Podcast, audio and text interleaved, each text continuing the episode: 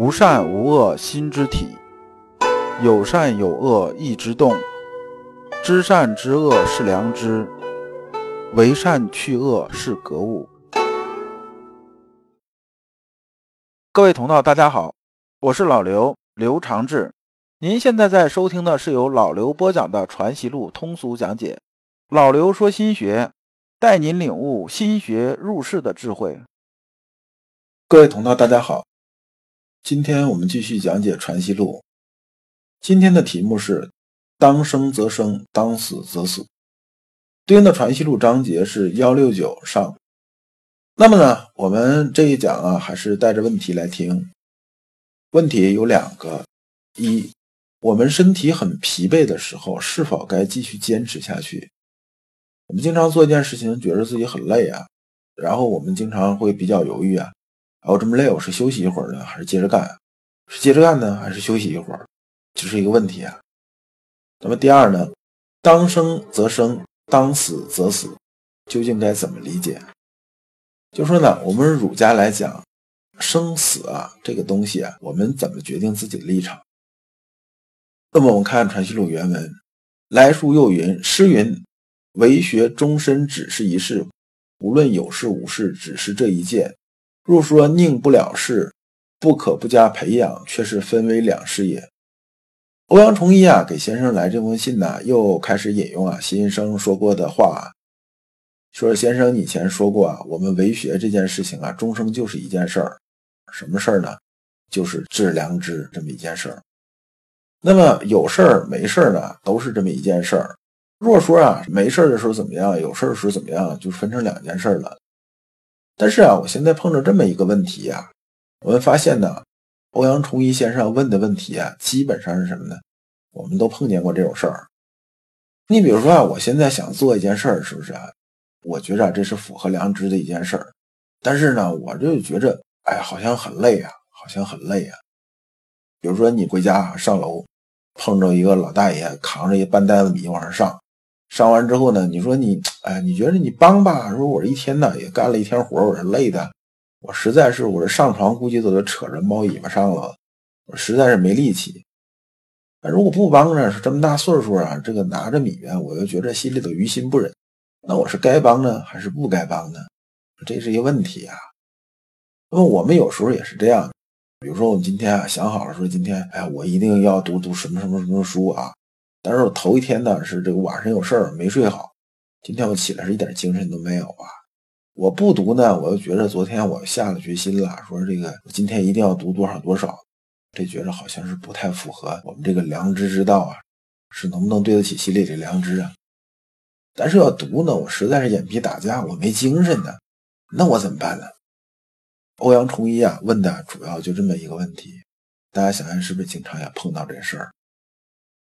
欧阳冲一啊说的话啊，总结就是一句话，就是事情啊有轻重缓急，良知呢都知道的，但是有些时候吧，由于形势所迫呀，或者个局势所迫呀，你没有办法兼顾精力和做事的平衡，那这时候怎么办？你得给我一个大概原则或者参考标准吧，要不这事儿我怎么做呀？所以这要来难为先生来了。我们看先生是怎么回答的。先生说啊。宁不了事，不可不加培养之意啊！且于初学者如此说，亦不为无益呀。这话呢，好几个否定啊，就有点绕了。他意思说呢，这个事情呢，对于初学者来讲的话，好像确实是很大一个问题。但是呢，这个事情呢，如果你不能把它当做一件事看，而非要把它当做两件事看来讲的话呢，这个道儿就走偏了，它就是一个病了。这病大了，将来就是一麻烦。因为孟子说啊，必有事焉的，说我们只要人活着呀，他是不可能这个事情停下来的。我们人生啊，无非就是人情世变，你总得面对这事那事，这事那事的，对不对？你睡觉还要做梦呢，对吧？那么说到底呢，就是一个事儿啊，就是说我们讲啊，终身只是做极一件事儿。这个义啊，就是忠义啊，道义这个义啊，是什么意思呢？这个义啊，就是宜的意思。宜呢，就是宜家那个宜，意思是说呢，妥当的意思。说心呐才能妥当啊，你心里妥当，才能达到这个义呀。意思是说呢，你做这件事情啊，你觉得良心能安，不是你的良知能安呐，那么就算是达到了义了。所以啊，就治良知这事儿来讲的话呢，实际上我的评价标准在哪儿呢？在我们心里边的，我们这个天理啊，这落在我们心之本体上，这个良知说这个事情可以不可以？就像我们呢刚才说那两个例子一样，一个是什么呢？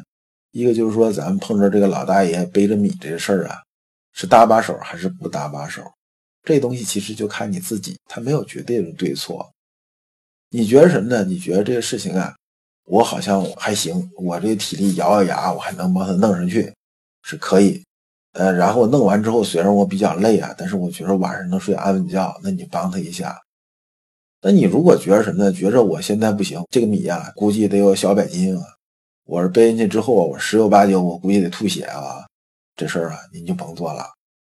因为我们以前一直说过，治良知啊，不是说缺心眼儿，这是两回事儿。我们叫量力而行。我们呢，有一百斤的力气啊，我们就干一百斤的事儿。那么呢，我尽全力了。那你能扛一百斤，你偏偏说，哎呀，不行，我要帮他。那你帮他扛一百五十斤，好吗？直接把你自己压趴下了，你这个啊就不是治良知了，你这是什么呢？你这有点没脑子，这是两回事儿。就是说，我们呀要考虑自己这种承受能力，然后要兼顾啊心里能过得去。就说我实在是没办法，我确实没能力帮，那也只能那样子了，对不对？这是好多时候有人跟我说啊，在职场上啊，有些话呢，我觉得是主持正义的或者怎么样是该说的。但是呢，有些事情我们要分清什么呢？这些话该说和不该说之间呢，它这个标准在哪儿？老刘觉得标准是什么呢？你觉得说这话会不会有影响、有作用？如果啊一点作用没有，一点影响没有的话，那这话其实说着就没多大意思了。那么这个至少啊不是一个入世智慧的这种表现，所以先生这时候又接着讲了，说君子之筹措万变，当行则行，当止则止，当生则生，当死则死，斟酌调停，无非是治其良知，以求自谦而已。故君子素其位而行，思不出其位。那么这一段呢，我就不去逐句去解释它了。这里边呢，我还是举这么两个例子啊。一个例子是说，有部电影啊叫《泰坦尼克号》，大家都看过啊。说沉船的时候啊，这船要沉了，船要沉了之后，谁先上救生艇呢？那都是妇孺先上去吧，就是这个妇女和孩子先上去。那么这是什么呢？这是说，那如果是按体力抢的话，这个男人是不是能上去啊？这能，但是呢？作为君子来讲的话，你得对得起自己良心，对不对？那如果说你这个对不起自己良知，你要非要我要挤上去怎么样？那你一辈子你觉得你能活得安稳吗？那么在生死和良知面前啊，做一平衡的话，我想，但凡啊你是一个真正意义上的人，都会选择良知，不会选择什么呢？不会选择这种兽性。说这就是两回事儿。另一个例子啊。就说呢，我们在历史上有很多人是明知其不可为而为之行事的，比如说像史可法，比如说文天祥，比如说啊张自忠，比如说这些啊为国捐躯啊这些人，他们有很多人都知道什么呢？明知其不可为而为之。以他们这些人这种聪明才智，能做到那种程度的话，难道他不知道做这些事情是个必死的结果吗？他知道。但是呢，可以慷慨赴死。所以，我们儒学讲的也是阳明先生讲的舍生取义的内涵呢，是什么意思呢？是说不是我吝惜啊我的生命，而是我热爱我的生命，不到最后关头啊不轻言战斗，忍无可忍的时候我会挺身而出，而挺身而出的时候呢，我会依照我的良知的判断，找到一个最佳的路径。不是啊，仅仅是血气之勇啊，而是什么呢？而是啊，勇气和智慧的双重化身，这才是良知。那我们看看先生啊自己是怎么做的，《王阳明全集》里边呢提到什么呢？提到阳明先生多次向朝廷啊请求啊告退还乡啊，就是致仕，就说我要辞职，我不干了。我为什么不干呢？俩原因。第一呢，身体问题。我们知道先生啊，最后死于肺病的。那个时候讲的就是这个总咳咳咳，就是总是咳的。现在看的可能就是肺结核，但那个时候医疗条件，肺结核就等于不治之症啊。得了之后，基本上就很难能那什么，基本上一直到死嘛，对不对？那么第二呢，就是说他尽孝的问题，因为他觉着总在外边只尽忠了，没有尽孝，特别是他是他祖母带大的，有这个因素。但是呢，朝廷啊一直没有允许。这个书上倒没说朝廷不允许，但是我们反着想，如果朝廷允许他走的话，他还用接二连三的上奏折吗？对不对？但是朝廷不想让他走啊，因为缺了他，别人呢似乎干不了。从这个角度来说呢，我们看呢，阳明先生啊是非常重视健康和家庭生活的这么一个人，就是他这个身体啊，他是很在乎的。那么他家里边呢，他要想天伦之乐啊，他要尽孝要怎么样怎么样。所以啊，他是很在乎家庭责任的。那么这时候有人就会站在道德制高点上就开始扯，这种人我见的比较多了。说啊，既然你王阳明你说了，当生则生，当死则死啊，那么现在国家需要你效力的时候，你现在你要辞职，你干嘛去？你几个意思？你这不说了不干，干了不说嘛？你这不是怎么样怎么样怎么样？反正大帽子就开始猛扣。但是我们实际上从具体情况来分析啊，是这样子的。先生说啊，他上奏折告退的时候啊，往往是局面呢比较平和的时候。用他自己的说法是说呢，这时候呢，我已经把最艰难这段顶过去了。这时候换了谁呢，来过来收拾这个残局呢，基本问题也不大了。那么对于我来说呢，也不需要我一定在这扛着了，就是我这一波扛过去了，那么别人就来接个这个太平场地就可以了。那么我现在身体又不是很好，在一个家里边的还有事情啊，留在这边来说的话呢，也不一定对国家有太多补益。那我走了呢，对国事也没有损失。那么从这两个角度来说呢，我觉着我现在是有权利啊，要求辞职的。所以这也是一个比较合适、比较妥当这种事情。你看，杨斌先生考虑的是什么呢？我现在走没有伤害自己，对不对？但是我也没有伤害别人，就说呢，他心里头是考虑的良知啊，是考虑心存天下也心存自己的，是个平衡的状态，不是说啊，像那个墨子讲那个，完全是说我呢就不算什么了，反正我是兼爱所有人，怎么样怎么样，不是这样的。先生这样考虑啊，才是真正啊符合我们儒家入世之道的。那么作为对比来讲啊，你看当平定宁王之乱的时候啊。当时阳明先生是什么呢？阳明先生那时候啊，他只是一个巡抚啊。然后呢，叛乱的地方是不归他管的，不是他管辖范畴的。那个时候啊，先生手里的没有什么正规部队啊，他不是领兵的是将军呢，他没有部队啊。如果从自个儿利益出发来讲的话嘛，这账啊就没法算。为啥没法算呢？你想，你手里头连个兵也没有，得现招兵，然后又去打仗。打仗又是一个很未知的事情，谁也不能说是打仗一定赢，对不对？如果打赢了的话，这种概率有多大呢？我觉得其实概率不是很大。那么如果打输了的话，那这个风险就太大了，搞不好这命都没了。如果先生啊躲了的话呢，那朝廷追究责任能不能追究到他头上呢？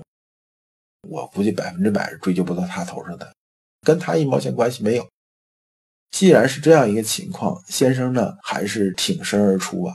因为先生认为啊，从良知角度来说呢，这事情必须去做，救民于水火呀。这就是啊，他对“当生则生，当死则死”的注解。